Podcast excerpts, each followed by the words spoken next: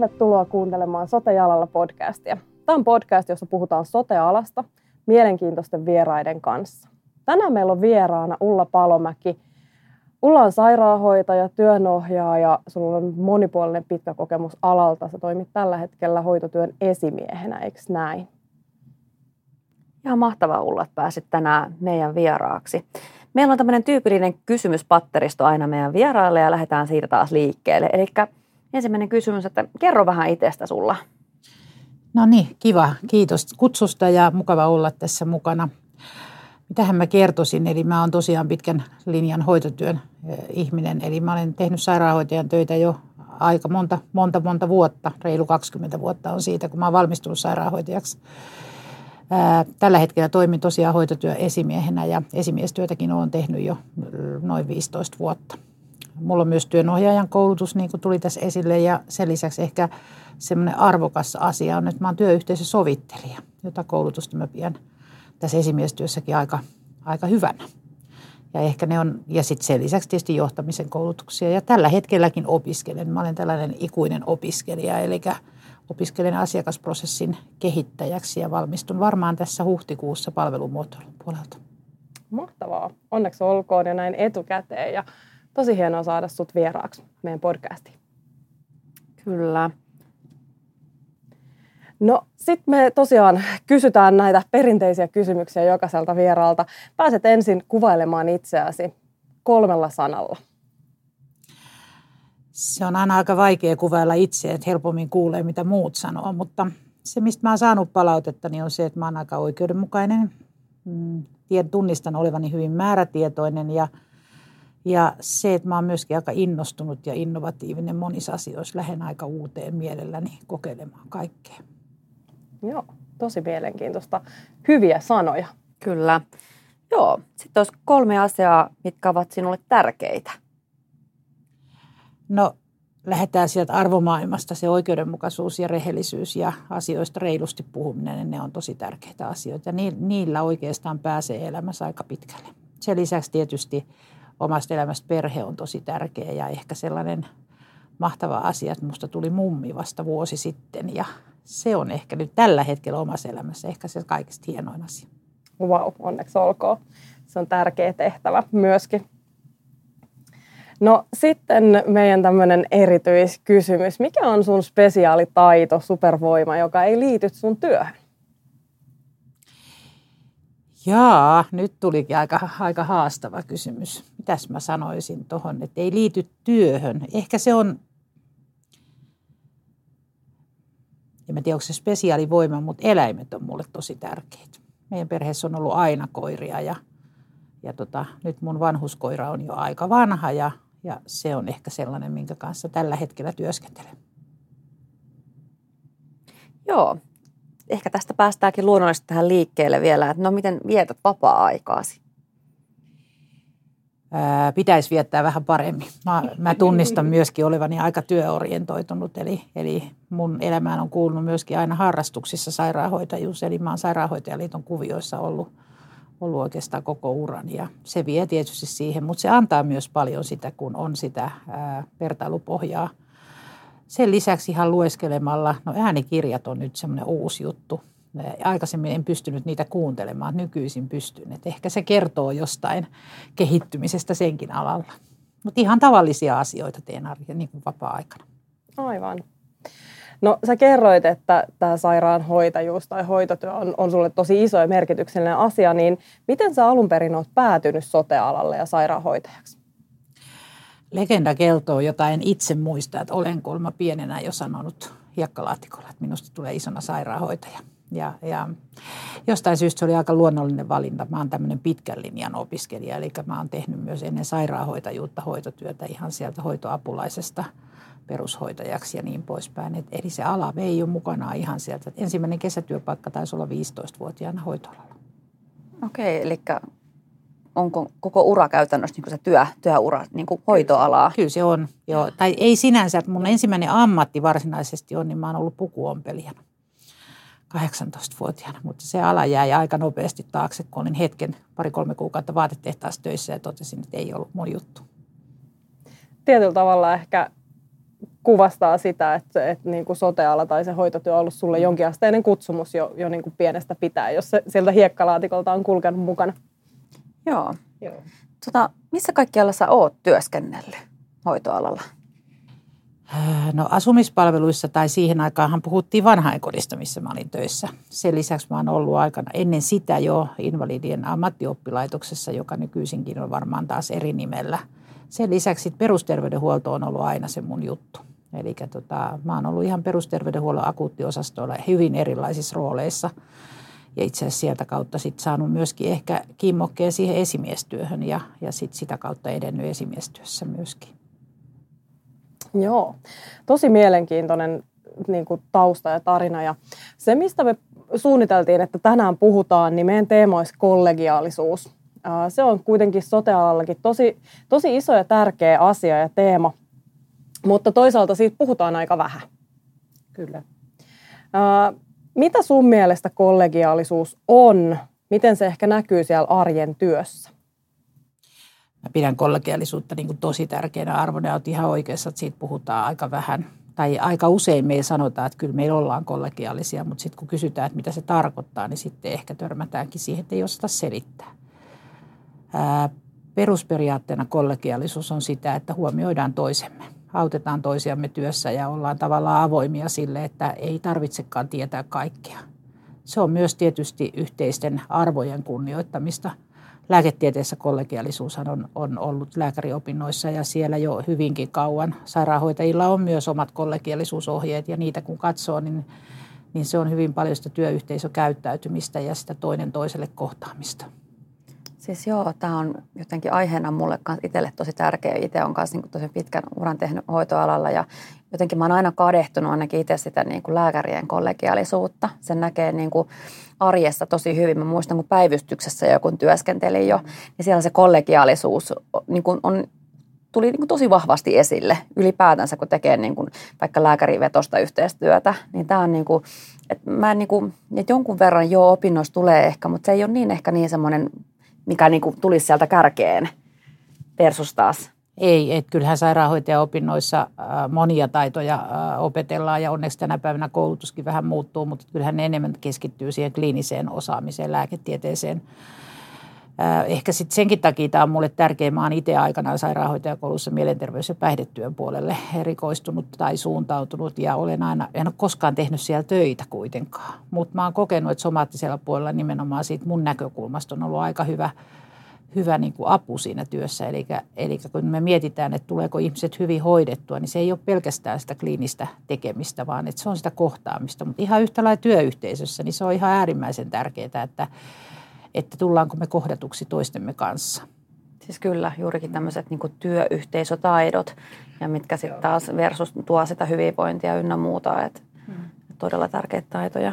Niinpä. Ja musta tuntuu, että aika paljon puhutaan tänä päivänä työelämässä just siitä, että, että vaikka kun nuori valmistuu opinnoista, niin että mitkä on ne valmiudet siellä työelämässä toimia ja niin kuin opetetaanko riittävästi esimerkiksi opinnoissa niitä työelämätaitoja ja onko ne riittävän vahvat vai, vai miten sitä sitten pitäisi ehkä tukea siellä työelämään siirtyessä ja, ja työelämässä ylipäänsä. Hmm.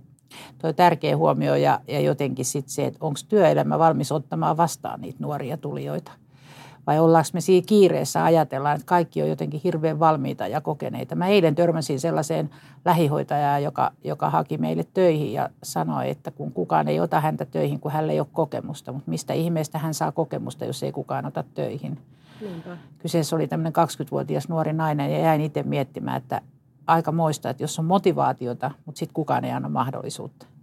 Siis joo, tämä on kyllä mihin monestikin törmää ja se on mun mielestä jännä jännä. Ja jotenkin se, että ainakin itse uran niin kuin alkuvaiheena, että jos mulla olisi noin sanottu, että, että jotenkin se, että kuinka niin kuin ollaan kollegiaalisia ja niin kuin tuetaan toinen toisiimme siinä oppimisen polulla. Että koulustahan saadaan ne työkalut ja työvälineet, millä päästään sinne työelämään. Mutta kyllä se niin kuin oppiminen tapahtuu koko aika siellä työelämässä. Että eihän se siihen lopu, eikä olla valmiita. Kyllä, joo. Tämä on vähän liittyy siihen, tänään sanoin yhdelle kesätyöntekijälle, että sinä päivänä kun mä sanon olevani valmis sairaanhoitaja, niin mä vaihdan alaa. Kyllä. Koska semmoista päivää ei tuu. Et, mutta et se on paljon viime aikoina mietityttä, että kuinka valmiit me ollaan oikeasti ottamaan niitä ihmisiä sinne porukkaan ja antamaan mahdollisuuksia Ja nähdäänkö me se, että, että niillä uusilla tulijoilla on meille paljon annettavaa. Kyllä. Ja sitten se, että muistetaanko me se, että me ollaan joskus itsekin aloitettu tämä työ. Se on ihan totta. Mm. Ja se on tosi tärkeä muistaa. Kyllä. Muistaa tosiaan. Ja kuitenkin erilaiset, erilainen kokemus, erilaiset taustat, se kuitenkin rikastuttaa sitä työyhteisöä myöskin. Et, et, kun meillä on, on monipuolisesti erilaisia ihmisiä ja on, on niin kuin, nuorempia, tuoreempia ammattilaisia, on, on sitä kokemusta, niin, niin siitä syntyy se hyvä sekoitus, kun, kun vaan ollaan valmiit näkemään ne mahdollisuudet. Tota, näetkö mitään tästä kollegiaalisuudesta? Esimerkiksi niin kuin nyt 2020-luvulla sulla on pitkä työura taustalla, niin onko tässä tapahtunut kuitenkin jotain selkeästi muutosta nyt, kun sä peilaat tätä sun työkokemusta sinne alkuaikoihin ja nyt mitä se nyt tällä hetkellä on? No onneksi on tapahtunut kehitystä. Kyllähän meidän hierarkia on purettu aika paljon. Itse tunnen huonosti niin kuin erikoissairaanhoidon puolta, mutta perusterveydenhuollossa niin kyllä mä muistan silloin uran alkuaikoina, että oli ehkä vielä enemmän hierarkiaa kuin nykyisin. Että ne onneksi ne rakenteet on niin kuin mataloituneet. Ja sitten ehkä sellainen muutos on tullut, että nyt ehkä uskalletaan enemmän puhua. Ja meidän nuoret, jotka tulee alalle, niin ne ei suostu enää siihen, että tässä on sulle pestiä rupeat tekemään, vaan heillä on omia odotuksia, joku he tulee. Ja tämä keskustelu on musta ehkä semmoista tosi tosi tervetullutta, että, että ei ole kiinni siitä, minkä ikäinen sä oot tai miten pitkään sä oot työtä tehnyt, vaan kyse on susta ihmisenä, että minkälaiseen työhön sä pystyt sitoutumaan. Ja sieltä tullaan näihin osa-aikaisuuksiin ja kaikkiin tällaisiin, joita pitäisi pystyä tarjoamaan kyllä kaikille tulijoille. Siis joo, mä muistan itse uran alussa silloin, kun lähihoitaja opiskeli, niin oli siis opiskelijoiden pöytä. Et ei ollut mitään asiaa mennä sinne niin kuin niiden valmistuneiden konkareiden lähihoitajien pöytään. Että niin kuin tämmöistä hierarkiaa mulla on itsellä niin kuin taustalla, muistan aikana. Jotenkin mä, mä koin sen jotenkin silloin tosi outona. outona. Että eihän tämän päivän noin nuoret, eihän ne niin kuin ajattelee yhtään tämän kaltaista ja niin kuin antaakin palautetta ehkä vähän vahvemmin, mitä niin kuin Joo, itsellä on myöskin samanlaisia muistikuvia ja olen joskus, joskus miettinyt, että aika hupaasaa oli, että et opiskelijana saanut mennä kahvihuoneeseen ja perustelu oli se, että me ei voida puhua sun arvioinnista, jos saat kuulolla. Mutta tota, se, että onneksi nykypäivänä se on muuttunut ja asiat on paljon paremmin ja, ja musta on jotenkin tosi ihana. Ja sitten sekin muuten tuossa, kun puhuttiin niistä eri pituisista työurista, niin meillä on myös niitä ihmisiä paljon mukana, jotka on jo kolmannessa ammatissa. Mm. Silti niiden hoitotyön kokemus on ehkä vain puoli vuotta. Ja silti niillä on jo työuraa pitkälti taustalla, eli he ovat tehneet elämässään jotain muita töitä. Että kyllähän meidän työmarkkinat ja työmaailma on ihan murroksessa. Ja meidän pitäisi vaan osata sieltä poimia nyt ne hyvät hedelmät. Joo, siis toi oli hyvä pointti. On huomannut sen, että ei se ikä enää sano mitään. Että meillä saattaa olla 30 työntekijä, millä on jo 10 vuotta kokemusta. Ja sitten meillä onkin 50 työntekijä, joka on juurikin sanonut, että vaikka kolmatta tässä niinku työuraa tekee ja ollut vaikka just sen kaksi vuotta valmistuneena. Että ei se niinku sano enää yhtään mitään oikeastaan. Että meidän on aika vaikea opetella eroon niistä vanhoista kaavoista, mutta kyllä me opitaan. Pikkuhiljaa. Ja toi oli hyvä, kun sä nostit just esiin sitä, että kuinka, kuinka niin kuin työntekijätkin on erilaisia. Ne odotukset siltä työltä on ihan erilaisia kuin mitä ne on ollut. Et, et, et, monesti ajatellaan, että sote on siitä hyvä, että on varma työpaikka ja, ja niin kuin töitä riittää, mutta et ei välttämättä tämän päivän työnhakijat sitten, ei, ei se ole aina se kriteeri, millä sitä työtä esimerkiksi katsotaan. Vaan... Ei, ei, ei ole itseisarvo, että sulla on vakituinen työpaikka. Niin, hmm. Tosi paljon merkitsee se, että minkälainen se työyhteisö on, miltä susta tuntuu mennä sinne töihin, miten sä viihdyt, miten sut otetaan vastaan ja, ja tuukko sä kuulluksi siellä omassa työyhteisössä. Ne on tosi tärkeitä ja merkityksellisiä asioita tämän päivän työntekijöille.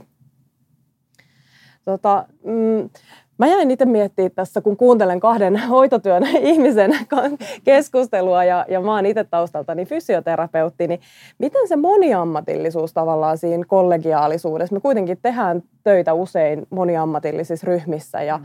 ja näin. Toisaalta mä oon ehkä fysioterapeuttina itse niin kuin miettinyt ja kokenut silloin aikanaan, että, että tietyllä tavalla on tosi vahva se identiteetti, että mä haluan olla nimenomaan fysioterapeutti ja sitten se yhteisö on toisaalta tärkeä, toisaalta me tehdään niiden kaikkien muiden ammattilaisten kanssa töitä ja, ja se meidän yhteistyö on niin kuin ihan älyttömän tärkeää, että se toimii. Miten te näette tämän moniammatillisuuden siitä kollegiaalisuuden näkökulmasta?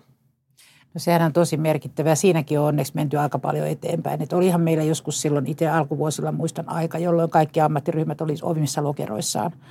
Mutta sitten kun aika meni eteenpäin, niin opittiin näkemään se potilas yhteisenä kohteena tai se asiakas. Ja silloin tavallaan, että, mitä se, että kun lähdetään miettimään siitä asiakkaasta lähtien tai potilasta lähtien, niin, niin meidän pitänyt kääntää tämä ihan päälaille. Et ennen ajateltiin, että ammattilaiset teki jokainen omaa suoritustaan. Nyt meidän pitää katsoa potilasta ja miettiä, mitä hän tarvitsee ja keitä hän tarvitsee ympärilleen. Ja silloinhan me vasta puhutaan asiakaslähtöisyydestä ja potilaslähtöisyydestä, että me mietitään sitä omaa työtä koko ajan sen potilaan näkökulmasta. Ja, ja voi olla, että joku potilas tarvitsee tosi monenlaisia ammattilaisia ympärilleen. Ja silloin tavallaan sitten ratkaisee se, että miten sitä yhteistyötä osataan tehdä. Mutta tämä on myöskin vähän sellainen ää, ammattiylpeyskysymys mun mielestä. Että jos sä oot riittävästi ammatillinen ja sulla on oma ammattiylpeys, niin sä pystyt jakamaan sitä sun osaamista muille. Etkä sä koe oloasi niin kuin jotenkin, että sun pitää puolustaa sitä sun professiota hyvin tarkkaan vaan että oikeasti me tarvitaan siihen eri, erilaiset. Tässäkin on menty kyllä valtavasti eteen. Siis just näin, ja siis potilasturvallisuus näkökulmasta. Itse muistan, että mä olin päivystyksessä töissä, ja välillä näki lääkäreitä, mitkä vaikka antoi niin raportin potilaasta, että hei, että tämmöisiä havaintoja mä oon tässä tehnyt, niin tosi monesti semmoinen, kuka ei katsonut niitä titteleitä, niin kuunteli tosi tarkkaa ja meni sen jälkeen tekemään oman arvion. Välillä oli semmoisiakin lääkäreitä, saattoi tulla niin kuin eteen, että ne ei kuunnellut ollenkaan ja, ja, ja sitten niin piti mennä vaikka sanomaan, että hei, että nämä oikeasti mä havainnoin ja sitten niin kuin tuntuu, että, että, että välillä olisi niin kuin, jotkut asiatkin vähän nopeamminkin voinut saada niin kuin jouduttua siinä niin kuin, niin kuin potilaan näkökannalta silloin aikana. Että tuntuu, että tänä päivänä tosi paljon niin kuin, tehdään, kun tehdään moniammatillisessa tiimissä, niin kuuntelee, kuunnellaan niin kuin niitä arvioita ja niin kuin, kun kaikilla on se tietty työtehtävä, mitä tehdään siellä, että tarvitaan jokaiselta sitä, sitä niin kuin Niinpä.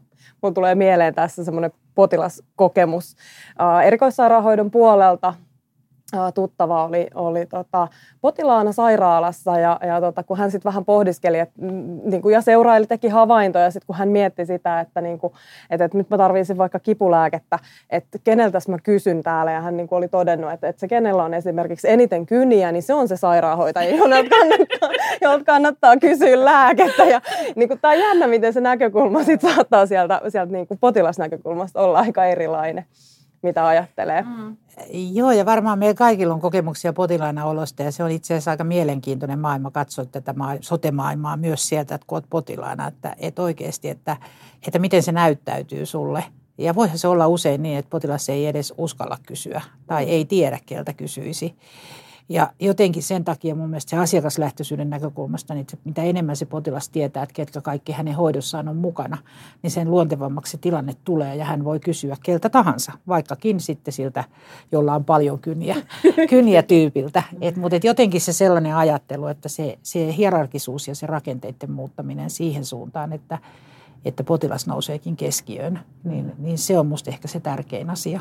Kyllä, ja kyllä se niin kuin asiakas näkee sen kuinka ihmiset kommunikoi. Esimerkiksi se tiedonsiirto siitä eri ammattiryhmien välillä, että mitä vähemmän niin tarvii kaikkia niin kuin ehkä aloittaa alusta. Että näkee, jos idea vaikka on, olisi vaikka potilaan jossain osastolla, niin kyllähän se näkee, miten on raportoitu ja se tieto on niin liikkunut sieltä niin siilojen läpi esimerkiksi. Että kyllähän niin kuin, ne on parhaimpia niin kuin havainnoitsijoita. Joo.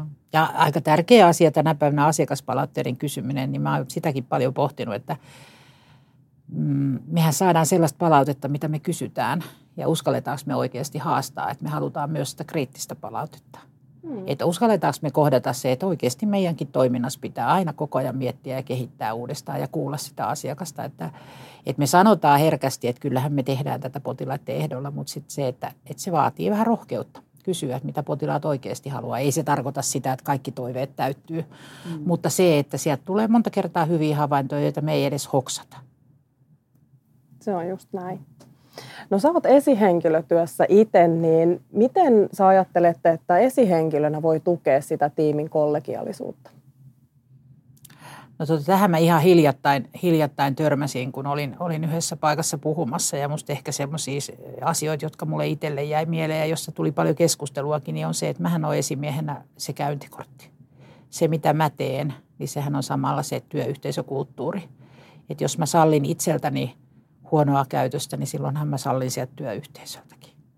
Et se on yksi musta ehkä semmoinen tärkein asia, että me ollaan oikeasti yhdessä se, se maine ja, ja, ja se, se tiimi. Ää, toinen ehkä tärkeä asia on niin, niin tuoda esille niitä asioita siellä ja puhua myös niistä. Nehän on monta kertaa sellaisia asioita, varsinkin jos ne on kriittisiä asioita, että ei niistä haluta niin puhua. Mutta mä taas väitän, että sen, sen paremmin homma toimii, kun uskalletaan myös myöntää olevamme aika inhimillisiä ihmisiä, joilla ei ole aina hyviä päiviä.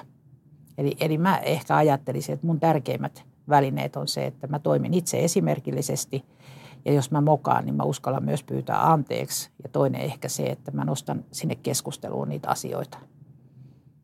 Se semmoinen rohkeuden ja avoimuuden tukeminen on varmaan niin kuin todella tärkeää, tai näin mä kanssa näkisin, että, että, että ähm, jotta se tiimi voi keskustella ja kehittää sitä, sitä toimintaa ja tietyllä tavalla, jotta jokaisella on mahdollisuus tulla kuulluksi, niin siellä pitää olla, olla rohkeutta ja olla sit, sitä luottamusta, jotta, jotta uskalletaan olla avoimia ja, ja rehellisesti Kyllä. puhua asioista. Ja nimenomaan niitä rakenteita, että missä, missä niille ihmisille luodaan niitä väyliä ottaa ne asiat puheeksi. Mä käytän esimerkiksi itse paljon jotain Outlookin Forms-kyselyä, joka on musta ihan mahtava väline kysyä ihmisiltä itseltään suoraan johonkin yhteen asiaan. Ja sitten mä kokoan siitä ehkä sitä tiimin näkökulmaa ja sitten me pohditaan, että tämmöinen ilmiö tuli esille, mitäs me tälle tehdään koska ihmisille on to, tosi tärkeää ja työntekijöille se, ainahan me puhutaan siitä kuulluksi tulemisesta, niin se, että joku oikeasti kuulee, mitä mieltä mä oon, eikä suinkaan lähde arvottaa, että se on oikea tai väärä mielipide, vaan ihmisillä on mielipiteitä asioista. Kyllä, ja itse näkee sen, että työyhteisöissä, missä oikeasti mitataan jatkuvasti omassa organisaatiossa, missä itse työskentelen niin kuin ikään kuin kvartaaleittain, tehdään NStä NPS ja sitten muun muassa sitten niin kuin työntekijöiltä tehdään, tehdään sitten, niin kuin, että arvioidaan esimiestaitoja, alaistaitoja ja semmoisia niin NS niitä niin kuin, taitoja niin kuin ylipäätänsä työyhteisössä. Niin se on tosi hauska niin kuin nähdä ainakin itse, että, että vaikka että mitataan sitä, että kokeeko he vaikka, että heitä kohdellaan tasavertaisesti tai miten he kokevat vaikka työilmapiirin tai sen kollegiaalisuuden, niin, kuin, niin se on tosi mielenkiintoista nähdä jotenkin ja niin sieltä saa sitä niin kuin, tukea ja sitten sitä voi niin kuin, käyttää työyhteisössä nimenomaan, että käydäänkin läpi, että hei, miten te koette, että jakautuuko meillä oikeasti ne työt tasavertaisesti ja muuta. Että, että esihenkilöllä on niin, niin kuin tärkeä rooli niin kuin johdattaa sitä keskustelua, jos on vain niin kuin avaimia siihen työskentelyyn. Ja tähän vielä lisää sit se, että sit kun ne tulokset on tullut, niin ne käydään niiden ihmisten kanssa läpi. Eikä suinkaan etsitä sieltä syyllisiä, että kuka oli nyt vastannut niin tai näin, vaan että okei, meillä tuli tällainen ilmiö näkyville. Miten tämä näkyy meillä, mitä me voitaisiin tälle tehdä? Ja, ja, ja tavallaan se, että miksi me tehdään kyselyjä, jos ei me aiota niitä tuloksia missään hyödyntää. Ja sitten kuitenkin työyhteisöjen kulttuurista ja siitä työilmapiiristä me ollaan kaikki vastuussa. Ei se esimies siitä yksin, vaikka voisin kuinka käyntikortti, niin jos ei muut tee niin kuin tavallaan lähde mun mukaan siihen kehittämiseen tai siihen ylläpitämiseen, niin, niin, niin ei se työyhteisö ole, ole ilmapiiriltään hyvä. Joo, ja mä oon aina miettinyt vaikka sitä, että aina niin kuin työpaikoissa on niitä semmoisia niin työntekijöitä, mille annetaan se mahdollisuus, että no, silloin on vähän aina vähän huono päivä.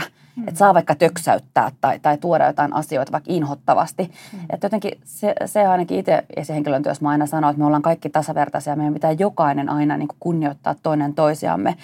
Että et niin kuin se, jotenkin se, että et sallitaanko myös sitä, että annetaanko myös, myös muille ehkä sitä eri vapautta semmoiseen vaikka huonoon käytökseen, vai onko aidosti niin kuin se työyhteisö kaikki siellä samalla viivalla, ja me niin kaikilta odotetaan vaikka sitä kollegiaalisuutta ja hyvää käytöstä esimerkiksi niitä niin kuin taitoja, että Toi on tosi arvokas näkökulma, just se, että me voi onneksi on mennyt ohitte se aika, että aina puhuttiin, että no se on nyt aina sellainen – koska sitten just tämä, että, että sit jos me sallitaan yhdelle, niin meidän pitää sallia kaikille muillekin. Jos se on ihan ok, että meillä joku on pahalla päällä tai ei tervehdi ihmisiä, niin, niin sehän tarkoittaa, että tämä on meidän yhteinen kulttuuri. Ja tämmöistä meillä voidaan sitten sallia.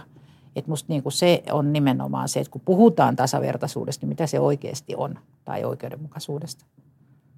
Mutta ne ei ole helppoja asioita. Sen myöskin kyllä tunnistan ja tiedän, että ei ole helppo saada työyhteisöä aina keskustelemaan niistä haastavista asioista – mutta kun sen narun saa auki, niin kyllä sitten ne työyhteisön ihmiset sanoo jälkeenpäin, että olipa hyvä, että puhuttiin tästä. Että ei myöskään niitä tärskähdyksiä ja pyrskähdyksiä pidä pelätä. Nehän on sitä vaan sitä ihmisten kohtaamista. Ja semmoinen niin puheeksi ottamisen taito – Kyllä. Se on niin kuin semmoinen taitolaji jotenkin, että, että missä kohtaa ja millä tavoin kommunikoidaan mm. ja tuodaan, eikä myöskään liikaa henkilöidytä. Että pystytään vaikka niin kuin tosi avoimesti nostamaan niitä asioita, mutta myöskin, että kaikilla on semmoisen niin kuin turvallisen työympäristön niin kuin ympäristön niin kuin olotila siinä, että hei, tämä on semmoinen tila, missä me myös uskalletaan jutella. Se kertoo ehkä enemmän siitä luottamuksen määrästä. Että silloin kun uskalletaan, niin silloin siellä on luottamusta myöskin. Kyllä. Että ei tarvitse pelkää sitä, että nyt mä nostin tämän asian esille. Niin ja siis kyllähän tunteet kuuluu sinne työpaikalle ja työelämään myös yhtä lailla. Että eihän se tarkoita sitä, että niitä ei saisi näyttää. Tai että jos sulla on huono päivä, niin että tavallaan sä et saa tuoda sitä esiin, että hei, että nyt mulla on vähän paha olla tai, tai, tai jotain. Mutta just se, että miten sä tuot niitä asioita ilmi ja, ja niin kuin huomioit ja kunnioitat sitten toisia. Että et ei ole tarkoitus myöskään levittää sitä pahaa oloa välttämättä. Niin se on tärkeä muistaa. Meillä oli joskus historiassa yhdessä työyhteisössä sellainen tapa, että siellä oli kaapin päällä semmoinen leikkikissa. Ja meillä oli semmoinen hiljainen sääntö, että kun kissa oli nostettu pöydälle, niin kaikki tiesi, että meillä on joku asia, josta meidän pitää oikeasti rehellisesti puhua. Minusta se oli aika ihana, että sitä kissaa nosteli sinne pöydälle milloin kukakin. Ihan mahtava. Mm. Tuommoinen käytännön esimerkki Joo. tavallaan hel- helppo tai konkreettinen näkyvä tapa tuoda esiin se. Joo. Ja sitten se loi ehkä sitä semmoista rohkeutta, että tämä on niinku tavallaan huumorin varjolla ihan cool, että me puhutaan hankalista asioista myöskin. Just näin. Joo. Loistava esimerkki. Täytyy ehkä käydä hankkimassa meillekin työpaikalle. Kissapöydälle. Joo, kissapöydälle. Kyllä. Kyllä. Joo. Kyllä. Niin, mä jäin vielä miettimään sitä, että, että, että sitten taas niin kuin esihenkilö, me ollaan puhuttu nyt siitä kollegiaalisuudesta tiimi, ehkä tiimissä ja, ja niin kuin tiimin johtamisessa, mutta sitten meillä on kuitenkin myös esihenkilötiimejä tietyllä tavalla, jotka, jotka toimii yhdessä ja ehkä osittain kilpaileekin joissain, joissain tilanteissa. Esimerkiksi kun meillä on sitä resurssipulaa hoitoalalla, niin me kilpaillaan tavallaan samoista työntekijöistä koko ajan. Miten sä näet sen kollegiaalisuuden esihenkilöiden kesken tai että et haastaako tämä sotealan tilanne jotenkin sitä yhteistyötä vai miten se toimii? No kyllä se varmaan haastaa ja ei se hirveän helppoa. Esimiehetkin on ihmisiä ja, ja käyttäytyy ihan samalla lailla joskus huonosti toisiaan kohtaan. Että se on myös sellainen asia, josta mun mielestä pitäisi puhua tosi paljon. Ja esimiehetkin on, jos on iso porukka, niin on se tiimi ja heilläkin pitäisi olla pelisäännöt ja heilläkin pitäisi olla sovittuna tietyt asiat. Jos me ajatellaan, että työyhteisössä on pelisäännöt ja tietty toimintakulttuuri, niin samalla se, se nivoo sinne esimiesporukkaan. Ja tällä hetkellä varsinkin, kun meillä on aika kova pula hoitajista, niin, niin kyllä mä luulen, että, että se, siitä pitäisi puhua vielä enemmän. Ja, ja se, että jos työntekijä valitseekin sitten toisen työtiimin, niin, niin tota, jotenkin ajatus siitä, että – että jos työntekijä haluaa lähteä työstä tai hän kokee, että hän tarvitsee jotain uutta, niin mun mielestä se on, niin kuin, se on niin kuin lahja ja voi, niin kuin voimavara, koska sehän on se huonoin vaihtoehto, että työntekijä ei itsekään hoksaa, että hän tarvitsisi oikeasti työpaikan vaihdosta tai ympäristövaihdosta tai hän ei voi hyvin.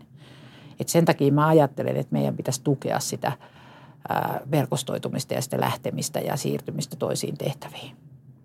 Ja meidän pitäisi myös uskaltaa tuunata meidän työtä vähän enemmän me ollaan aika hierarkisia vielä siinäkin, siinäkin asiassa, että kun joku hankkii uutta koulutusta, niin me pitäisi etsiä hänelle mielekkäitä työtehtäviä. Joskus se mielekkyys löytyy sieltä naapuritiimistä.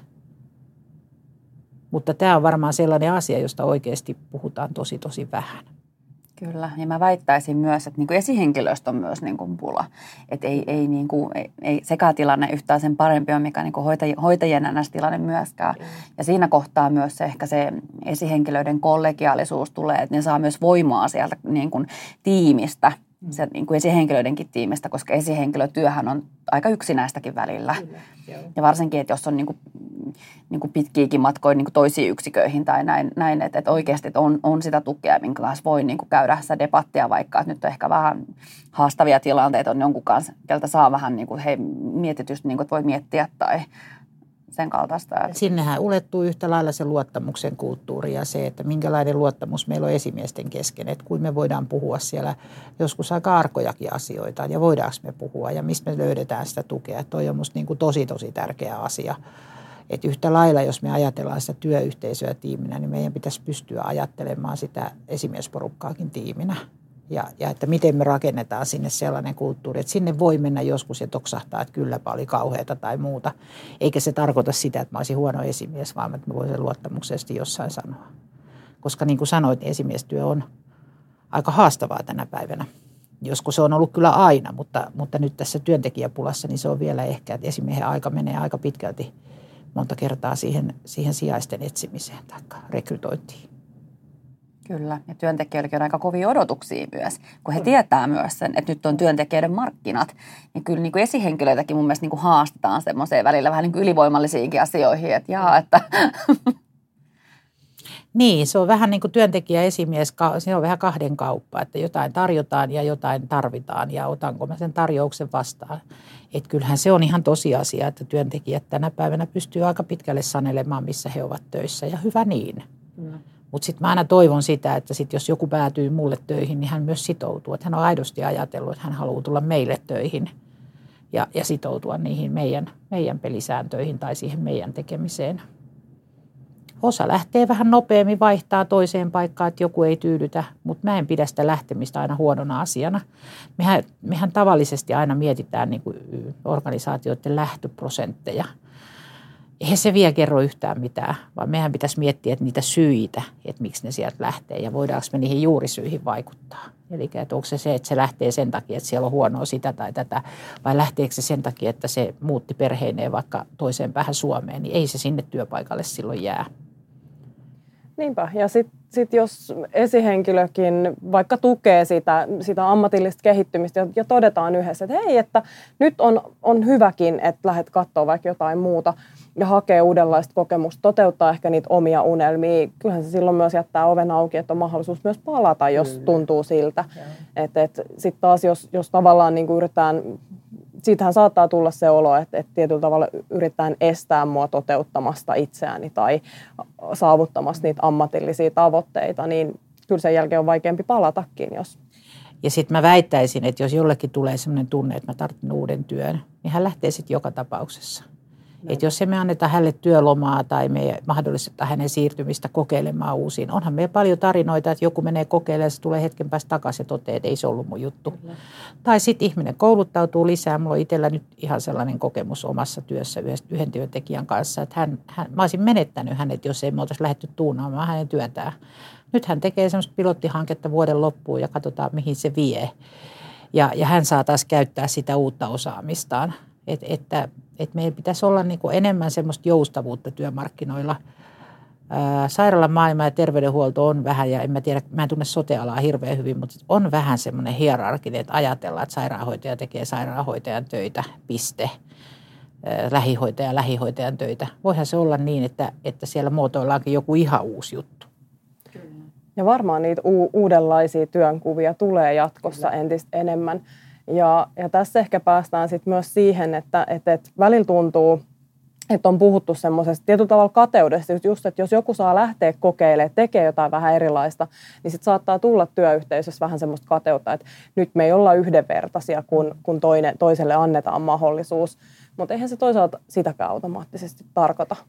Ei, ja sen takia mun mielestä ehkä ne sellaiset pelisäännöt pitää olla läpinäkyviä. Eli meillä pitää olla sellainen kulttuuri, että meillä se on mahdollista ja kaikki tietää, että jos just mä haluaisin vaihtaa työpistettä, niin mä voin vaihtaa. Eli tavallaan se, että, että niitä ei tehdä myöskään missään salassa, että nyt joku saa aina ne hyvät tehtävät. Tai jos ajatellaan työn kehittämistä tai vastuualueita tai muita, niin haastetaan se porukka mukaan niin, että kaikki löytäisi sieltä oman kiinnostuksen kohteensa ja saisi sitten toteuttaa sitä – että, ja sitten kun me törmätään siihen keskusteluun, että mä en koskaan saa, niin sitten oikeasti käydä se keskustelu avoimesti. Että meillä on ihan mahdollista kaikille se. Mm, just näin. Hei tota, mun tekisi mieli kysyä sulta vielä tämmöisen, että, että mikä on sun mielestä semmoinen, mikä vahvistaa sitä kollegiaalisuutta vaikka esihenkilötyössä ja sitten niin työyhteisössä. Että mitkä olisi Ulla Palomäen vinkit, vinkit kultaiset vinkit työyhteisöön? No mä itse viime ajat työskennellyt aika paljon yhteisohjautuvuuden näkökulmasta ja mä pidän sitä niin kuin semmoisena tulevaisuuden ehkä tärkeimpänä juttuna. Eli yhteisohjautuvuudella tarkoitan sitä, että se vastuu ja valta on niille ihmisillä. Meillä on korkeasti koulutettua henkilöstöä, niin miksei me annettaisi niiden käyttää osaamista. Loppupeleissä meillä on aika vähän sellaisia – ää, lakiperusteisia asioita, joihin vaaditaan hierarkinen päätös, että sen saa tehdä vain esimies. Ehkä jotkut juridiset päätökset tietysti henkilöstöhallintoon, mutta jotenkin mä uskon siihen yhteisöohjautuvuuteen, koska sehän lisää sun motivaatiota tehdä sitä työtä.